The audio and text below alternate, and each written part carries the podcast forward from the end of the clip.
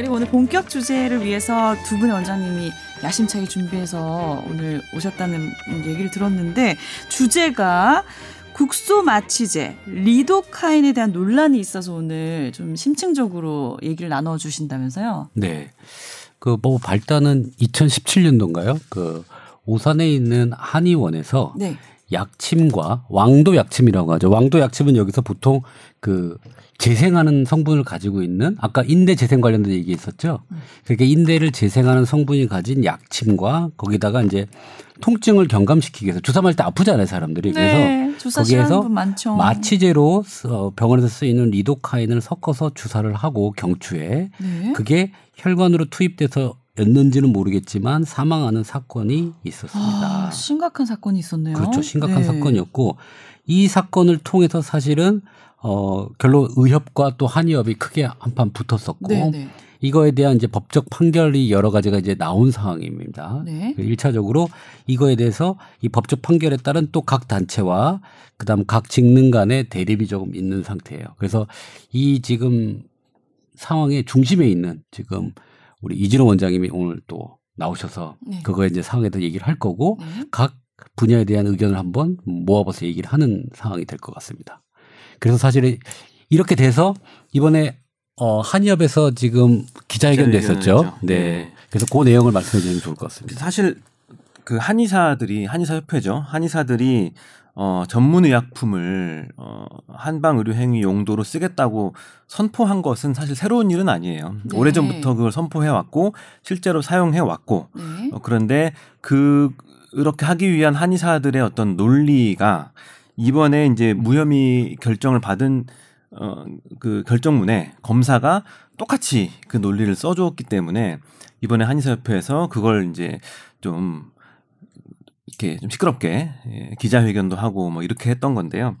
사실 이걸 굉장히 어려운 주제라서 들으시는 분들은 잘 이해가 안 되실 수도 있어서 제가 간단하게 어 좀 쉽게 설명을 해드리면 우리나라의 모든 의약품 식약처에서 허가해주는 의약품은 어, 두 가지로 나뉘어요.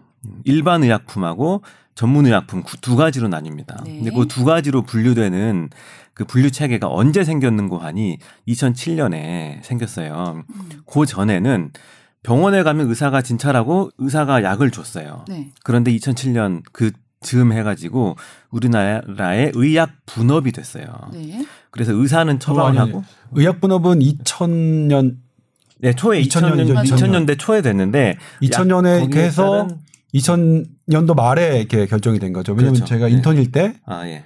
어, 근데 의약- 그 약사법은 이제 아, 약사법 2007년에 2007년에? 개정이 네. 됐는데 그 개정을 한 게 이제 음. 의약 분업을 이제 온전하게 정착시키기 위해서 음, 그렇게 아. 된 거예요. 어, 그래서 일반 의약품과 전문 의약품 나눠 가지고 전문 의약품은 의사가 처방하고 약사가 어, 투약할 수 있게 하고 일반 의약품은 어, 의사가 처방하지 않아도 약국 가서 살 수 있게 네. 우리 후시딘이나 네. 타이레놀 이런 거 샀을 수 있잖아요. 네. 그런데 뭐 향정신성 의약품이나 뭐 이런 것들은 의사가 처방해줘야 받을 수 있는 그렇죠. 그런 체계가 나뉘어졌는데 네.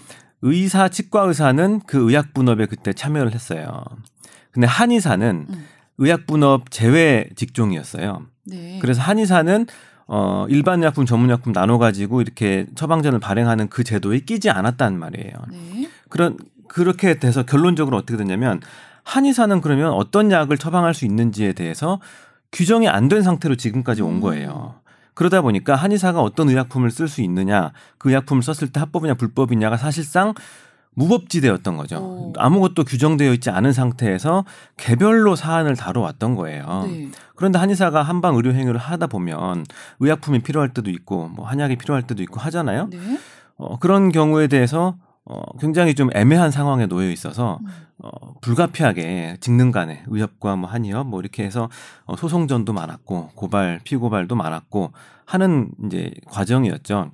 그런데 이번에 그 아까 말씀하신 오산의 한의원 원장님께서 어, 왕도 약침에 리도카인을 섞어 쓴 게 어, 처음은 아니었어요. 음. 계속해서 그걸로 치료하다가 하필 그날 어, 시술상의 좀 문제로 이 경막하 공간으로 좀 리도카인이 들어간 것 같아요. 음. 그게 이제 리도카인이 거기 들어가면 바로 쇼크가 와서 사망에 이르는 음. 거거든요.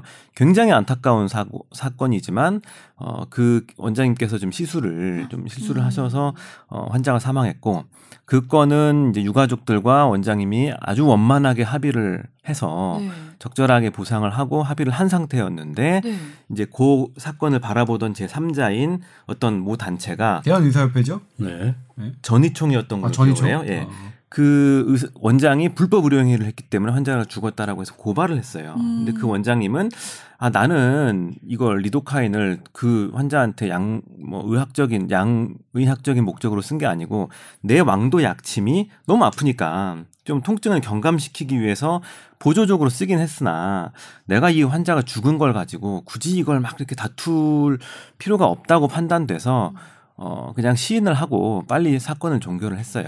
그래서 네. 이제 벌금이 700만 원의 약식 명령이 내려졌는데 이제 시인을 하고 약식 명령이 내려지니까 그 건이 이제 의료법 위반이 된 거잖아요. 그러니까- 그 건을 어 의약품을 판매한 그 제약회사가 의약품 도매상이 그 의료법 위반을 교사 방조했다라고 해서 아. 또 이번에 이제 의협에서 고발을 한 거죠. 네. 근데 그 고발건이 이번에 이제 무혐의가 났어요. 그래서 음. 이제 기자회견을 하게 된 거죠. 그러면 몇 가지 이제 이런 상황에 대한 질문이 있어요. 자, 그러면 아까 어 의협의 입장에서는 그러면 2007년 이전에 의- 어 아까 한의사가 의약품에 쓰는 게 규정이 없다 그랬다 그러면 2007년 이전, 2000년 이전에는 한의사가 전문 전문 의약품을 사용을 해도 됐다는 얘기인가요? 한 가지 첫 번째 질문은.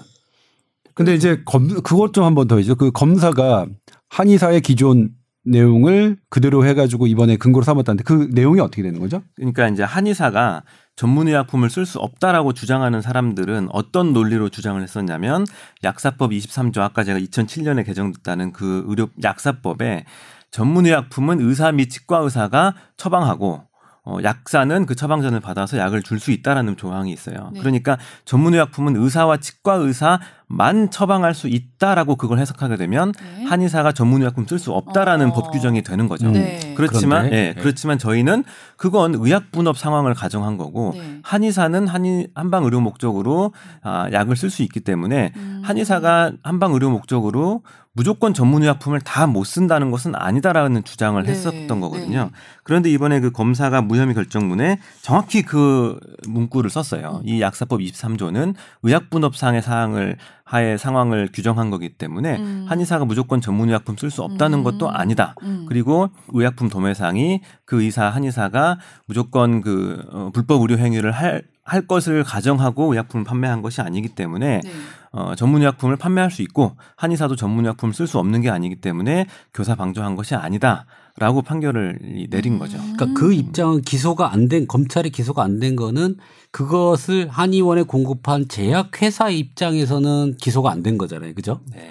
그런데 사실 아까 얘기했는데 그 한의사 선생님은 자기가 불법 의료라고 인정을 하고 사실 형을 받았어요. 네. 근데 사실 이게 한의사 협회는 뭐라고 하냐면 이거를 원만하게 마무리하기 위해서 음. 불법 의료 행위를 인정한 거지 어, 예, 예. 사실은 원장님이나 한의사들은 그걸 불법 의료 행위라고 인정하지 않는다라고 얘기하는 그거에 대한 얘기가 사실 더 필요할 것 같아요. 네. 음. 그 부분을 한의사협회가 이 이런 논란이 나올 것을 모르고 이 기자회견을 한 건 아니겠죠. 음. 당연히 그 부분도 다 고려를 해서 기자회견을 했을 거예요.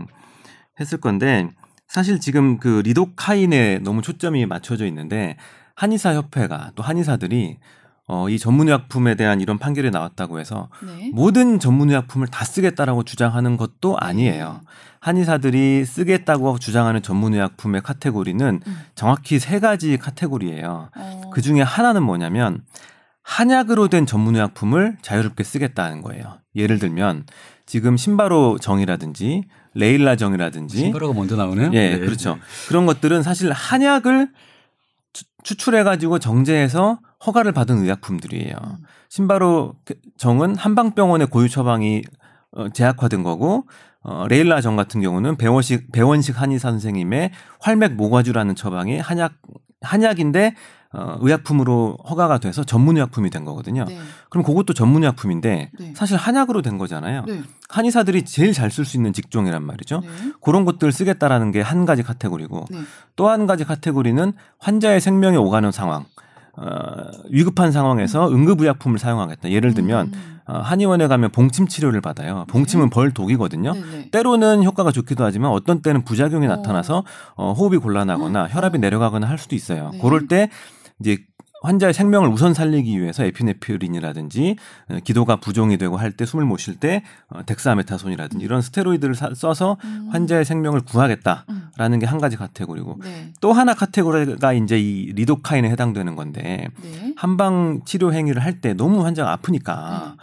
그 통증을 한방 의료 행위의 통증을 경감시켜 주기 위해서 음. 사전에 조금 마취를 한 다음에 어, 침을 놔준다든지 음. 약침을 놔둔, 놔준다든지 하는 행위는 음. 우리가 과거에는 그냥 어리 뭐 옛날에는 그냥 침을 놨겠지만 지금은 알코올로 소독하고 침을 놓는다든지 네. 베타딘으로 소독하고 침을 놓는다든지 이런 어떤 보조적인 기법과 크게 다르지 않다라고 주장하는 거예요. 네. 그세 가지 카테고리의 전문 의약품을 쓰겠다는 거고 그 외에 뭐 향정신성 의약품이라든지 뭐 아주, 아주 전문성을 요하는 의약품을 쓰겠다는 것까지는 아니라는 점에서 요런 이제 검사의 불기소 결정문을 좀 대대적으로 알리게 된 계기인 거죠. 자, 비록 벌금형이 나오긴 했지만 그렇죠. 그- 그래서 사실은 그렇다면 향후에 이 판결문이라면 한의사가 리도카인을 썼을 때 어떻게 되는 거예요? 근데 지금 제가 일단 할게요. 일단 검사의 검사의 불기소 그, 그 문구를 가지고 일반화하는 것은 대단한 비약이라고 생각해요. 법원이 아니잖아요, 그죠? 뭐, 그러니까 법원의 한, 그러니까 일단 대법원의 판례라도 그거를 이제 대법원 판례는 이제 다음 판례의 어떤 선례가 되니까 네. 뭐 그거는 어느 정도 우리가 의미를 부여할 수 있는데 물론 대법원의 판례라고 하더라도 그걸 일반화시키는 것은 상당한 고민이 필요한 작업입니다. 그런데 검사의 불기소 건을 가지고 이렇게 대대적인 기자회견을 하면서 이것을 일반화하는 것은 그러니까 이 사안을 사안의 어떤 사안이 무엇이냐를 따지지 않더라도 그 어떤 사안이라도 대단히 비약 논리의 비약이다. 그러니까 저는 이제 그 나중에 이제 저 이렇게 우리 남주현 기자가 갔잖아요 취재를. 저는 이제 못 가는 이유가 있죠. 저는 의사협회 회원이니까 당연히 중립적이지 않을 테니까 네. 저는 딱 보고서 아 내가 갔으면 이 판 저 판을 제가 다 엎을 수 있었을 텐데 정말로 지금 어. 없으세요 지금 자리에서. 일단 저는 만약 제가 검사라면 다른 이유를 댔을 것 같아요. 한의협회에서 주장하는 걸 그대로 받아들여서 불기소로 한다는 것은 이것은 이 의사와 한의사와의 갈등 구조에 있어서 그 논리를 받아들였다는 것은 어, 모르겠어요. 그 논리가 정말로 맞기 때문에라고 한다면 모르겠지만 분명히 이 부분은 법, 법의 문구는 분명히 이쪽에서 볼 때는 그러니까 명확하게 어떤 법, 누가 보더라도 법 문구가 한의사가 전문의약품을 써도 된다라고 한다고 라고 한다면 모르겠지만 그게 아닌 상황에서 이거는 그러니까 예를 들면 법 문구에는 의사, 치과 의사만 쓰기로 돼 있고 약사가 처방하기로 돼 있고 한의사는 없다. 그래서 한의사는 그거는 전제된 상황이라고 하는 논리를 제시한 거고 이쪽에서는 이 없기 때문에 안 된다라고 하는 논리가 논리가 지금 서로 충돌하는 이런 상황에서 그러니까 저는 어쩔 수 없는데 이제 뭐 한, 한의사 협회 부회장님께서 오셨으니까 저는 의사협회 입장에서 얘기를 하는 거죠. 그러니까 그, 그, 그걸 가지고 이렇게 일반화를 시킨다는 것은 그 사안이 무엇이냐에 따라서 무엇이든 간에 대단히 비약적이고 그 합리적인 어떤 집단의 어, 그런 행, 행동은 아니다라고 생각이 들고요. 두 번째, 그럼 리도카인의 이 문제에 대해서도 저는 뭐냐면 이 리도카인이 리도카인은 심장에 어떨 때 치료제로 또 쓰이냐면 네. 이게 이제 우리가 약 그 이 통증을 억제하는 목적으로도 쓰이지만 심장이 불규칙하게 쓰일 때 뛰는 사람 환자한테도 쓰입니다. 부정맥 환자한테. 네. 그러니까 이건 뭐냐면 심장에 작용할 수 있는 문제예요. 어. 양이 조금 초과하거나 그러면 그냥 혈관에 투여돼도 죽을 수 있는 약입니다. 어. 그리고 온몸에 혈관이 없는 곳이란 없어요. 혈관을 피해서 작은 혈관이라도 어, 피해서 이렇게 또 하거나 그럴 수는 없어요. 음. 이, 이 문제를 그리고 이제 더군다나 사망한 사건이란 말이에요. 이것 때문에 저는 그러면 이 사망한 사건에 대해서 경막하로 침투했는데 이것이 보호자랑 완벽하게 합의가 됐다 하더라도 처벌이 벌금 700만 원에 그치는 게 타당한 법 집행이었냐. 저는 이- 이번에 처음으로 이걸 알게 됐는데 그 만약 그 사건을 제가 진작에 알았으면 저는 그렇게 생각하지 않았을 거예요. 이거는 우리가 어떻게 위험한 약물이 우리가 현재 규정되지 않은 규정되지 않을까 한의사가 전문의 약품을 써야 된다고 우리 사회 모든 구성원이 합의되지 않은 상태에서 네. 이 이런 의료 시술이 이루어졌고 이게 사망으로까지 이어졌는데 네. 이것에 대한 벌칙이 우리 사회가 벌칙이 벌금 700만 원이다. 700만 원, 좀 약한 이거 자 그렇죠. 이거 네. 자체도 우리가 국민들이 합의했느냐? 음. 저는 합의하지 않았다고 생각해요. 당사자들은 합의했는지 모르겠어요. 우리 국민 전체는 합의하지 않았다.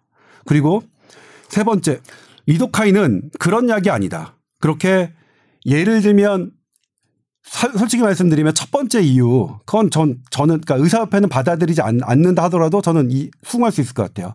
두 번째, 응급약의 처치약. 그건 저도 수긍해요. 그러니까 대한의사협회는 수긍하지 않을 수 있어요. 이건 다를 수 있습니다. 네. 왜냐면 저는 그래서 응급구조사도 해야 된다. 그러니까 왜냐면 응급한 환자한테는 그 누구라도 근데 의사는 가까이 있지 않으니까 네. 응급한 순간에는 촌각을 다투는 거에는 누구라도 해야 된다. 그러니까 리스크가 의사까지 가는 게 더 리스크하다면 그냥 비, 그러니까 의료인이 아닌 의사가 아닌 사람이 그 약을 쓰는 리스크는 좀 더 감당해져. 그 리스크와 의사가 아닌 사람이 써야 되는 리스크와 이 사람이 의사를 찾는 데 가는 리스크를 냉정하게 따져서 어느 리스크가 더 큰지를 따져서 리스크가 작은 쪽으로 행동해야 돼, 해야 된다는 거기 때문에 그렇게 말씀드리는데 네. 세 번째 이유 리도카인은 리도카 이 약, 약은 특히 주사제는 특히 침습적인 주사제는 그렇게 볼 수 없다. 이건 그러니까 이 한의협회에 리도카인은 그렇게 할 수 있다는 것은 그 말은 역설적으로 리도카인 약 자체를 사실은 제대로 모르고 하시는 말씀이다. 그렇기 때문에 이, 이 부분 리도카인을 전제로 어떤 전문의약품을 써야 되는 하나의 계기가 됐다라고 하시는 것은 상당히 그 자체로 논리의 비약이며 그리고 리도카인을 언급하시는 그 내용들은 리도카인을 제대로 모르고 말씀하시는 것이라서 그 말씀 자체가 리도카인을 쓰면 안 된다는 논리로 근거로 사용될 수 있다. 그걸 입증한 것이다. 라고 한다면 좀 제가 또 내- 되게 공격적으로 얘기하죠. 공격적으로 방어해 주세요. 근데 그러면 그렇다. 그래서 너무나 저는 그거를 발표를 보면서 네. 너무나 분해서 아 내가 갈 걸. 어. 갈 걸. 그러니까 제가 뭐 보도는 못 하더라도 그러니까 허락을 우리 보도국에서 뭐 허가 안 해주면 좀 보도 못 하죠. 그렇죠 현장에서 어? 리도카인이 어떤 약인 줄 아십니까? 네. 예? 리도카인이 잘못 들어가면 심장이 멎을 수 있다는 거 아십니까?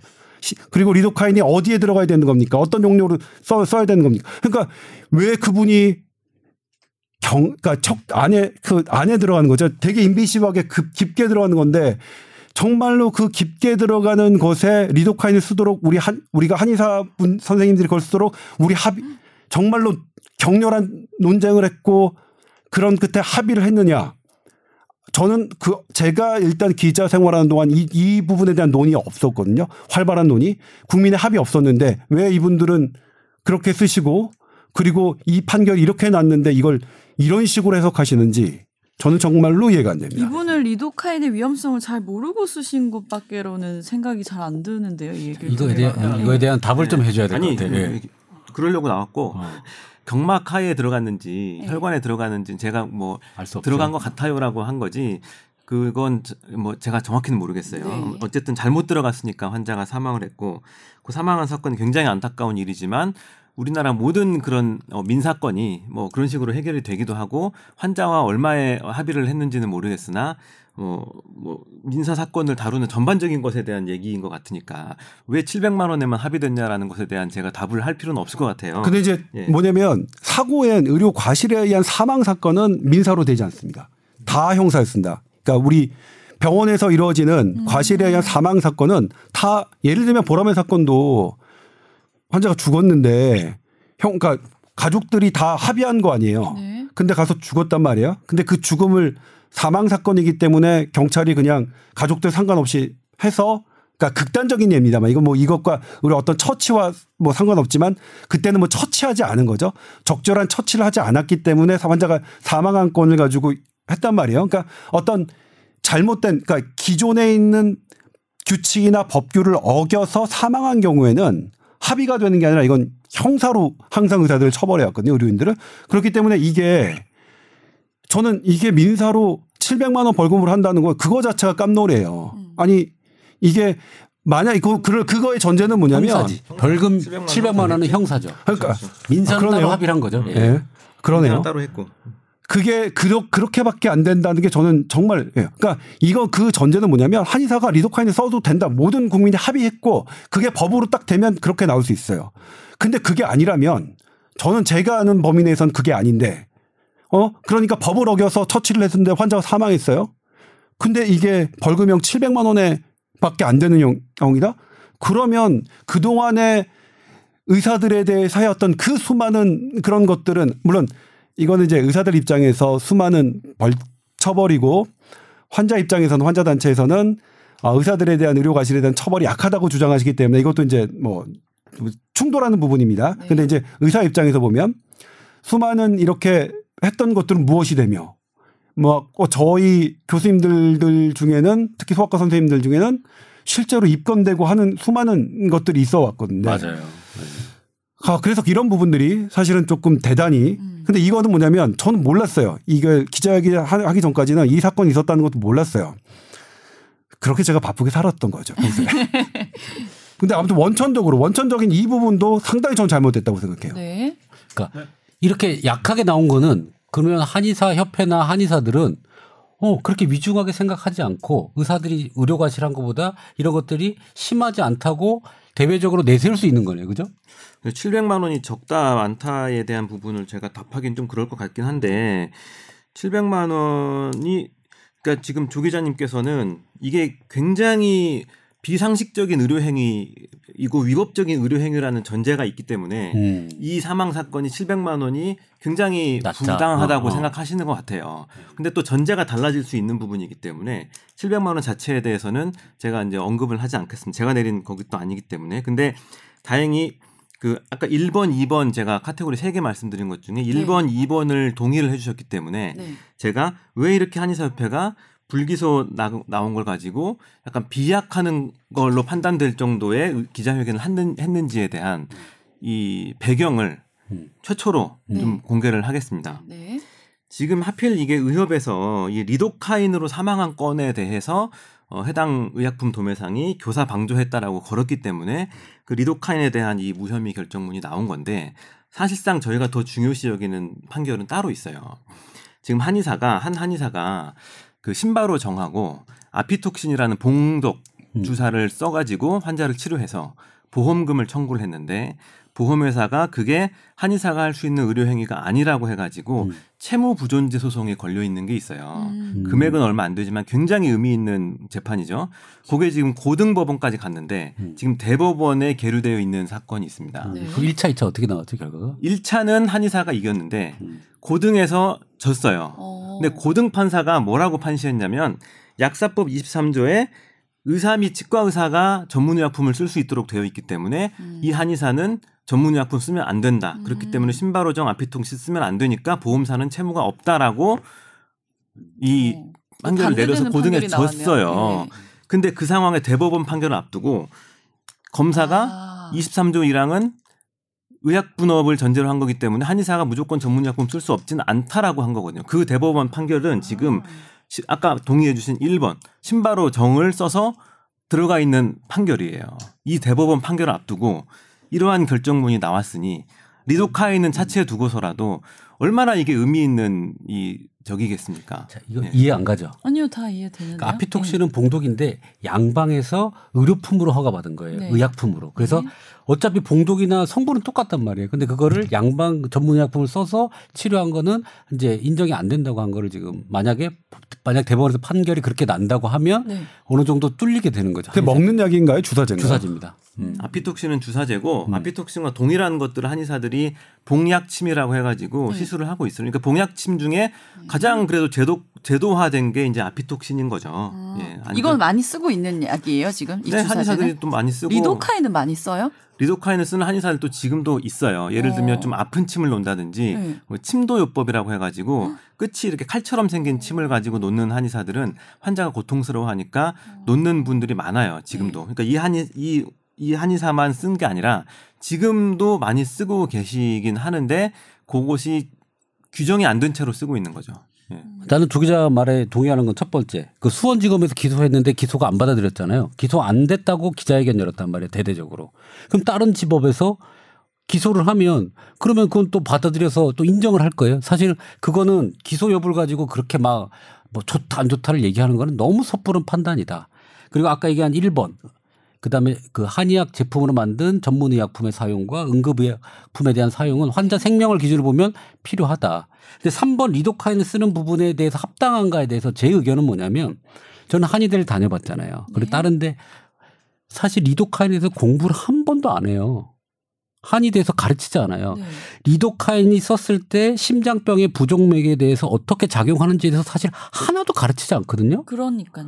가르치지 네. 않는데 쓰는 거는 잘못됐다고 생각해요. 가- 부정맥에 대한 교육에 무슨 그럼 리도카인 무슨 타입에 써요? 한의사한테 물어보면 음. 타입이 뭐예요, 부정맥에? 음.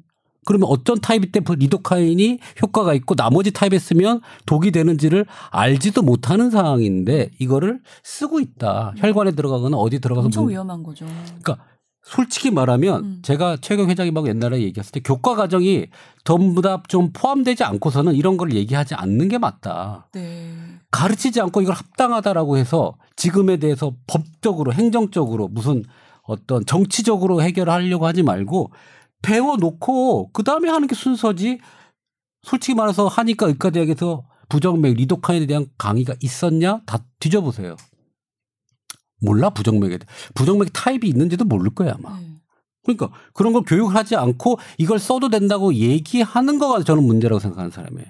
저도 그런 것 같네요. 예. 네. 그 부분이 교정 안 되고 사실은 써도 된다라고 하는 거는 만약에 가르쳐 놓고 이렇게 충분히 우리가 했으니 음. 이런 것들에 대해서 써도 되지 않겠냐라고 하는 거에 대해서는 그럴 수 있다고 생각을 해요. 음. 근데 그런 게 없이 그렇게 하는 부분에 대해서는 결론적으로는 제가 만약에 대법원 판사라면 네. 가르쳤냐부터 가르칠 것 같아요. 음. 확인할 근데 거예요. 하나 좀 궁금한 게 있는데 그 지금 1번 1번 사안에 대해서 그 신바로종과 뭐죠? 하나가 이름이 레일라정입니다. 레일라종이 주사제인데 그 아니 주사제를 그건 경구약. 경구약이에요. 아, 그건- 그건 경구약이야? 아피톡신이 주사제. 아피톡신? 네. 아 저는 이제 경구약 정도는 뭐 한약, 한약제로 만들었으면 뭐 괜찮을 것 같은데 주사제에 대해서는 사실 논의가 좀 필요할 네. 사실은 한의사도 한의사협회에서도 정면으로 이거는 논의를 해야 해야 되는 과정이라고 생각해요. 주사제는 사실은 경구약과 위험해요. 더 다른 부분이 있는데 근데 네. 궁금한 게 한약제로 사용해서 할 때 이게 임상을 했을 거 아니에요 전문의약품이면 한의사가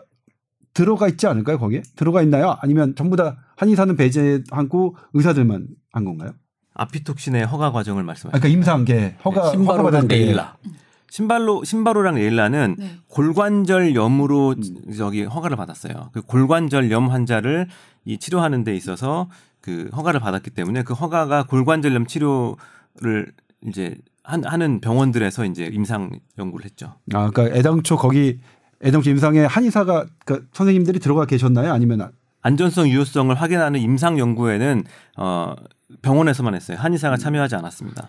그러니까 저는 뭐냐면 이게 하, 그러니까 것 같아요. 당연히 그러니까 의사들은 저는 기본적으로 그 그거에 동의를 해요. 그래서 그런 걸 논의해 가야 된다고 생각하는데 지금 입장에서 뭐냐면 의사들만 해가지고 임상 시험을 했단 말이에요. 그렇게 그렇게 해서 전문의약품을 만드는 거니까 이렇게 이렇게 갑자기 이제 받고 난 다음에 쓰겠다고 하는 거는 당연히 그거는 거부할 수 있겠죠. 그러니까 이 논의는 어떻게 되냐면 이런 한약재로 좋은 약품을 만드는데 이거 같이 하자 임상을 해서 이렇게 해서 그럼 이, 이 전문 의약품은 한의사도 쓸 수 있게 하자 이런 식으로 처음부터 했으면 이 논의가 안 됐어요. 그게 훨씬 더 그게 이제 안 신바로 정하고 레일라는 처음에 한의사가 이 처방을 제약회사에 공개를 해주고 음. 이 약은 어떤 어떤 약인데 있다. 어떻게 쓰면은 어떤 효과가 있어라고 알려주고 네. 그 제약회사가 이거를 허가를 받기 위해서 식약처의 레귤레이션대로 임상 연구를 한 거예요. 그 임상 연구에서 어떤 특별한 적응증이 나와야 되기 때문에 골관절 염이라는 적응증이 나와야 되기 때문에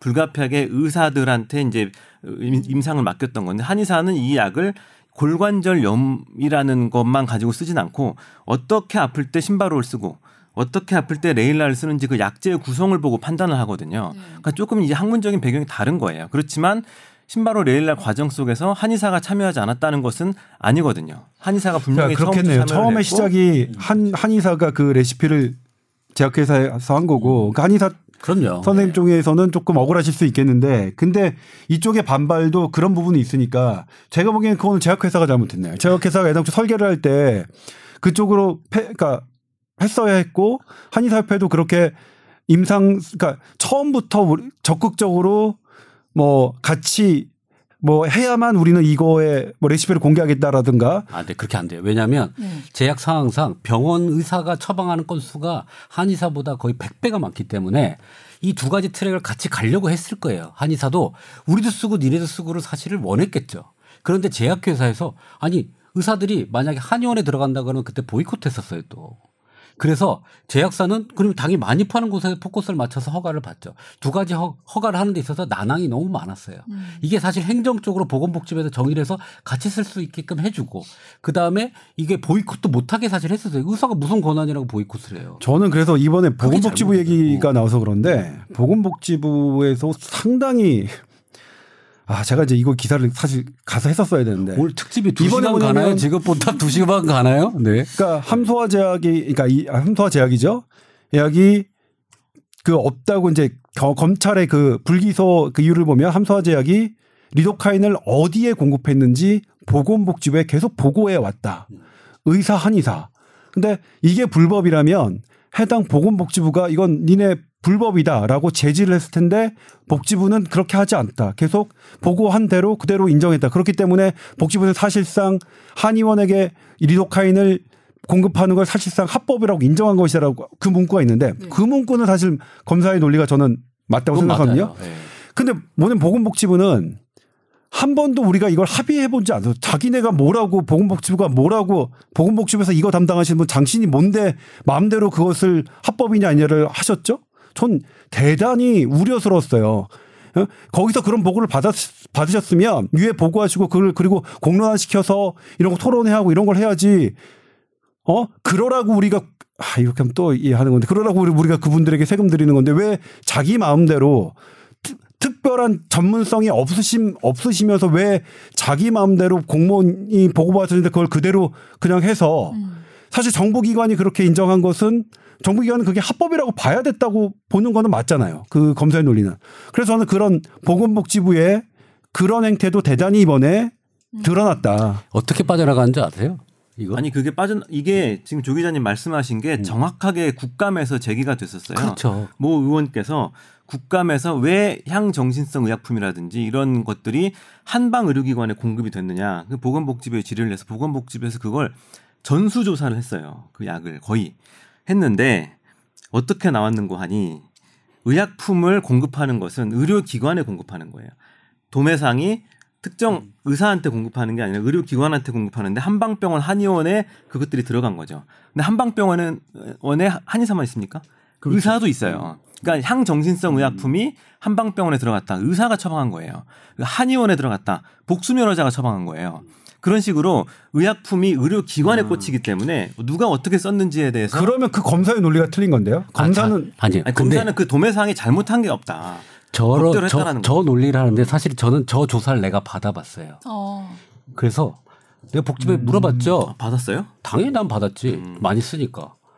그래서 왜 우리를 조사해? 복수 면허자가 쓰는 건 상관없지 않느냐. 네. 근데 꼭 들어가야 된대. 솔직히 저는 그 데이 그, 그 명단을 달라 그랬어요. 사실 이 명단을 전체 N수를 확인해 보면 그 결과물이 나오는데요. 만약에 한의원하고 한방병원하고 저게 같은 복수면허자 음. 약을 처방할 수 있는 병원의 비율이 중요한 거예요. 이 결과물은. 그런데 제가 들은 바로는 이 결과물에 한의원하고 한방병원 N수가 더 많아요. 그럼 당연히 이거는 합법이 되는 거죠. 이 N수의 조작인 거예요. 사실은 한의원에 들어간 게 더 많을 수도 있는데 전수조사 안 했어요. 샘플 조사인데 그 샘플에 그게 한방병원하고 복수면허자가 많아서 그게 마지막 결론이 뭐냐면 한방병원과 복수면허자들이 쓴 거기 때문에 문제 없습니다라고 해서 그렇게 보고를 했습니다. 사실 그 데이터 N수를 보면 이 데이터가 좋은 모수를 잡은 건지가 나올 거예요. 아니 근데 리도카인 같은 것은 음. 아니 그 한의사들이 지- 쓴다니까요 지금 많이 음, 스테로이드 향, 향 예, 향정 음. 향정 이런 것들이 이제 그 문제가 없었다라고 얘기를 하는 거죠. 향정은 문제 없었지만 리도카인, 스테로이드 그다음에 네 개 품목 있어요. 그다음에 예방 주사 이런 게 다 한의원에 많이 들어갔어요. 음. 그거 그리고 내가 주사를 받아볼 때 알잖아요. 그 네개 백신, 항목이 백신이 들어가- 백신이 음. 들어가 있어요.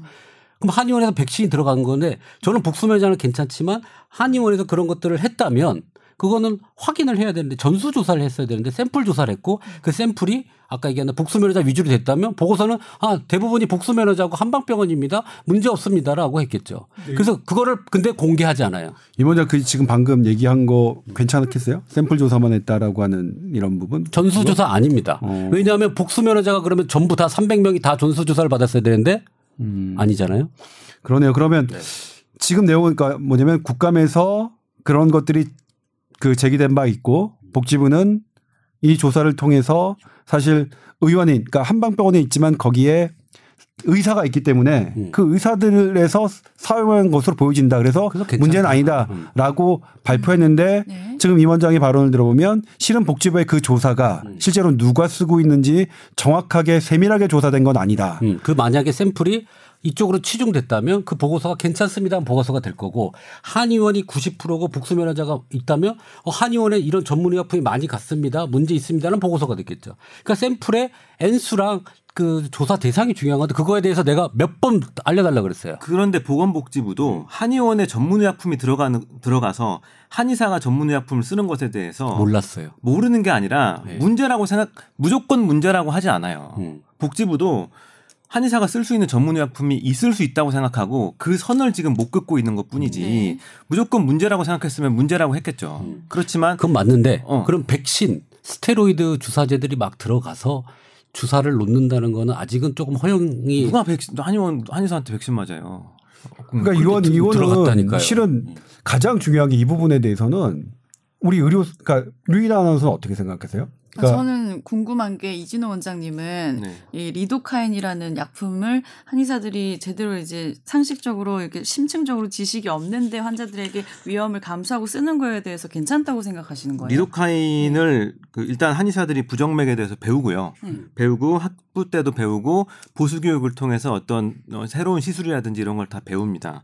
배우고 리도카인을 부정맥에 쓰는 데 있어서 용법 용량하고 국소 마취를 위해서 쓰는 용법 용량은 완전히 달라요. 네. 그렇기 때문에 부정맥에 위- 부정맥에 쓰는 리도카인에 대해서 잘 모르는 부분이 무조건 리도카인을 국소 마취에 쓸 수 없다라는 논리로 100% 작용하기는 힘듭니다. 어, 리도카인에 대해서 계속 얘기가 나오는 부분인데 사실은 저는 좀 아까 말씀하신 1번, 2번 항목에 더 좀 초점을 네. 맞추고 있고 리도카인으로 사망한 건을 가지고 어, 교사 방조를 걸었기 때문에 이게 지금 나온 건데 리도카인에 대해서는 좀 저도 좀 제가 쓰고 있지는 않지만 예전에 우리가 어릴 아주 옛날에 침 놓을 때 누가 거기다가 소독을 했겠으며 베타딘으로 소독을 했겠으며 누가 침 지금은 침 넣고 거기다 전기를 걸어요. 전침을 걸어서 자극을 주거든요. 누가 거기다 전기를 걸 생각을 했겠어요 예전에. 그런데 지금 발전하고 발전하고 하다 보니까 환자한테 조금 더 효과가 있고 더 안전하고 더 편리한 치료를 하기 위한 방법을 찾는 건데 그 환자의 편리성과 환자의 안전과 위험성의 사이에서 어, 저울질을 함에 있어서 어떤 지점을 선택하느냐의 문제인 것 같아요. 만약에 환자가 아, 나 진짜 이 치료 효과 있는데 너무 아픈데 리도카인을 맞고 안전하게 편리하게 치료를 받았어요. 과연 그게 무조건 다 안 좋다고 할 것인가에 대한 부분도 생각해야 된다고 보는 거죠. 저는 근데 그 논리라면 뭐 환자는 리도카인에 대한 위험성을 전혀 모르는 상태라면 모르잖아. 당연히 어 괜찮아요. 저는 그렇게 위험하지 하려 할수 않게 써야 되기 있는 때문에 건데 맞아요. 네. 뭐그 음, 근데 그. 지금 이진호 한 대한한의사협회 부회장이 하신 말씀은 맞는데 근데 그것 그렇게 하려면 절차가 필요하다. 음.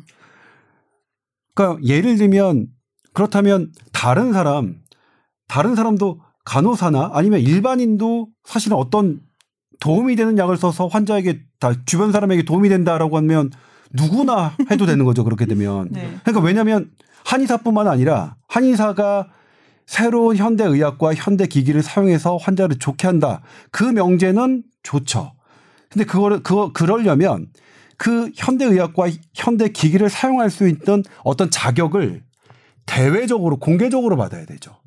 공개적으로 받지 않고 우리는 이게 좋은 거니까 하겠다라고 한다면 그냥 의료인이 아닌 그렇죠. 일반인이 네. 나도 이렇게 좋게 하, 그러니까 명제가 좋으니까 하겠다라는 것과 다르지 않다. 아닙니다. 의료인만이 의료 행위를 할 수 있게 되고요. 일반인은 법적으로 의료 행위를 할 수 없게 돼 있기 때문에 의료인이만이 의료 행위를 근데 이제 됩니다. 왜냐면 직역이 네. 돼 있잖아요. 막 예를 들면 그러면 의사가 한약을 쓰는 게 환자에게 도움이 될 것 같다. 그래서 화- 난 한약을 쓰겠다 라고 한다면 어떻게 하시겠어요? 의사는 한약을 쓸 수 없어요. 그리고 의사는 침을 왜요? 넣을 수 없습니다. 그러니까 왜냐하면 왜냐면 의료인이잖아요. 아니요 의사는 그러니까 의사가 난 왜- 의사가 한약과 침을 놓을 수 없다는 법문구가 분명하게 있나요? 한, 한약과 침은 한방 의료 행위고 한방 의료 행위는 한의사만 할 수 있어요. 양방 의료 행위는 의사만이 할 수 있습니다. 그런데 만약에 좀 필드를 바꿔서 의사가 IMS를 했어요. dry needling을 했습니다. 지금 의사가 IMS dry needling 했다고 잡아가지 않아요. 의사가 침을 놓으면 그건 불, 무, 무허가 의- 저기 의료예요. 그러면은 IMS dry needling하고 침은 어떻게 구분할 것이냐? 그 말은 곧 한의사가 한약을 쓰는 거랑 한약으로 된 의약품을 쓰는 거랑 어떻게 구분할 것이냐 똑같은 거예요. 그러니까 조 기자님 말씀하신 것처럼 저도 요구하고 있는 거예요. 우리도 한- 한의사도 선을 그어달라. 누구도 한의사한테 전문의약품을 써라라고 공식적인 자격을 주지 않았지만 누가 그동안 한의사한테 무조건 전문의약품 못 써라는 못 써라는 규정을 했는가? 그것조차 없는 거거든요. 그럼 지금 규정이 생겨야 되는 거예요. 선이 생겨야 예. 되고. 그러니까 얘기를 하셔서 그러던데. 그러니까 IMS 같은 경우에도 뭐냐면 IMS를 조동찬 제가 그냥 전기로 해서 그냥 했다. 침을 놨다.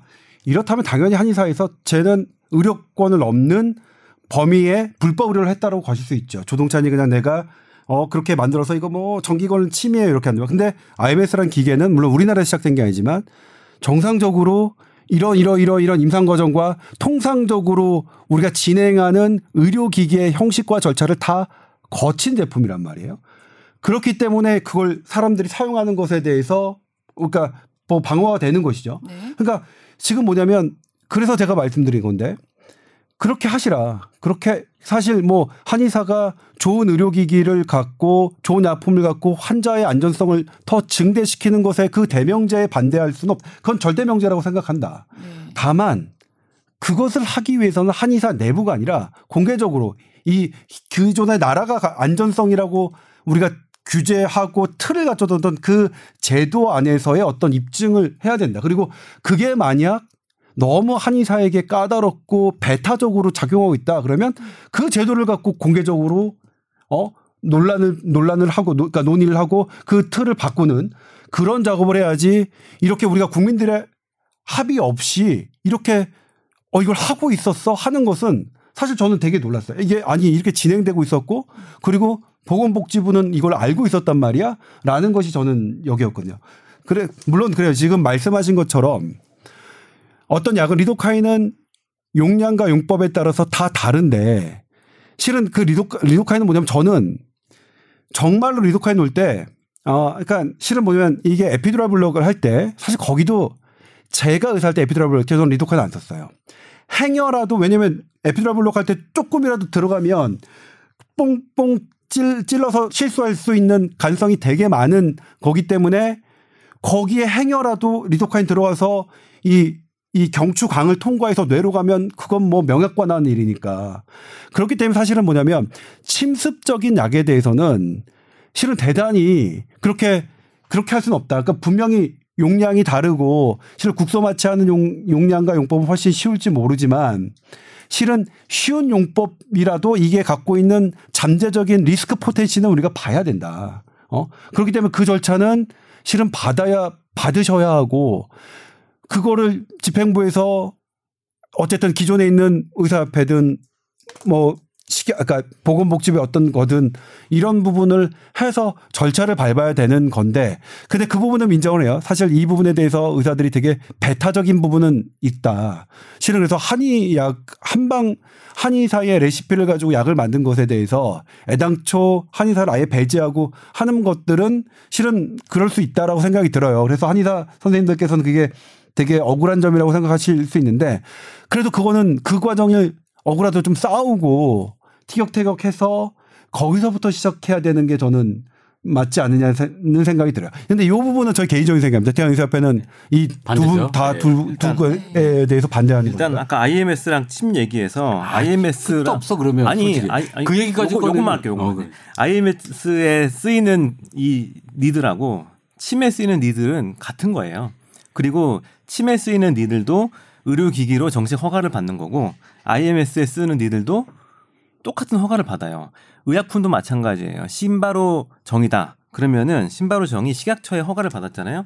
식약처에서는 공식적으로 뭐라고 하냐면 계속해서 똑같은 얘기를 해요. 뭐라고 하냐면 자기들은 이 약이 사람한테 안전하게 유효하게 쓰일 수 있는지만을 판단하는 거지 이 약이 의사에 의해서 써야 되는 건지 한의사에 대해서 의해서 써야 되는 건지에 대해서 사용권을 규정하지 않는다라고 해요. 그 말은 식약처는 뭐냐면 그그 그 그그 직능이잖아요. 기능이 없으니까. 어, 그러니까 식약처는 누가 써야 되는지 하는 그런 그, 그런 걸 판단하는 기관은 아니니까 식약처 유효성, 안전성이나 제대로 하셨으면 좋겠고요. 그러면 일단. 그 제품 자체에 대해서는 어쨌든 허가를 받고 하는 거잖아요. 지금 우리가 쓰겠다는 의약품도 그렇고 침도 마찬가지고 이미 허가를 받은 제품을 어그 용법 용량에 맞게 용도에 맞게 사용하는 거. 그러니까 이게 그게 안전하게 처방, 그러니까 유효성과 안전성을 입증된 게 잘못됐다는 말씀이 아니라 그 어떤 제품을, 그러니까 이게 약이 제대로 만들어지는 것도 하나가 있고 이 약을 제대로 사용할 수 있는 하나의 자격도 있으니까 그 부분에 관한 논의죠. 그러니까 그걸 제대로 사용할 수 있고